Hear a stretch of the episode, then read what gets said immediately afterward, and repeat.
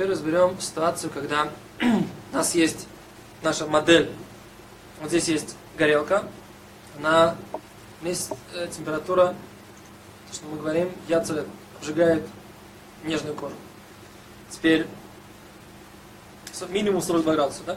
Теперь у нас мы хотим взять какой-то, например, у нас есть некипяченая вода в кастрюле.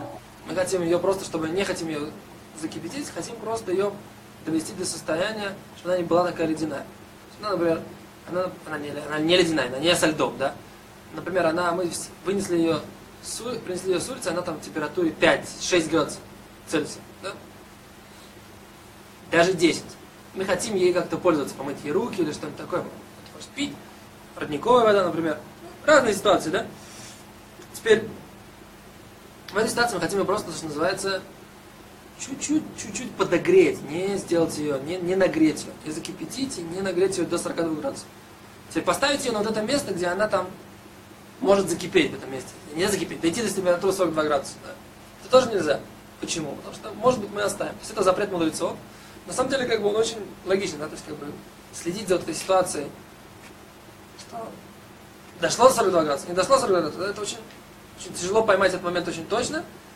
И поэтому такой ситуации нельзя делать. То же самое относится к той ситуации, когда мы, например, можем положить на батарею, ситуацию, которую мы говорили до этого, положить на батарею, и оно не дойдет там до температуры 42 градуса, это вода. Тоже нельзя, потому что, опять же, сложно за этим следить.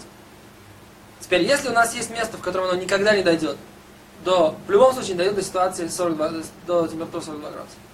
В это место, да, можно поставить, чтобы эта вода приняла комнатную, стала так, комнатной температурой, которой можно и пользоваться. Это называется э, запрет мудрецов, каким образом можно подогревать вещи, даже не доходя, не доводя их до варки. То же самое относится не только к воде. Мы привели пример просто конкретный. Например, у нас есть суп холодный, да? Например, суп, который остыл. Да?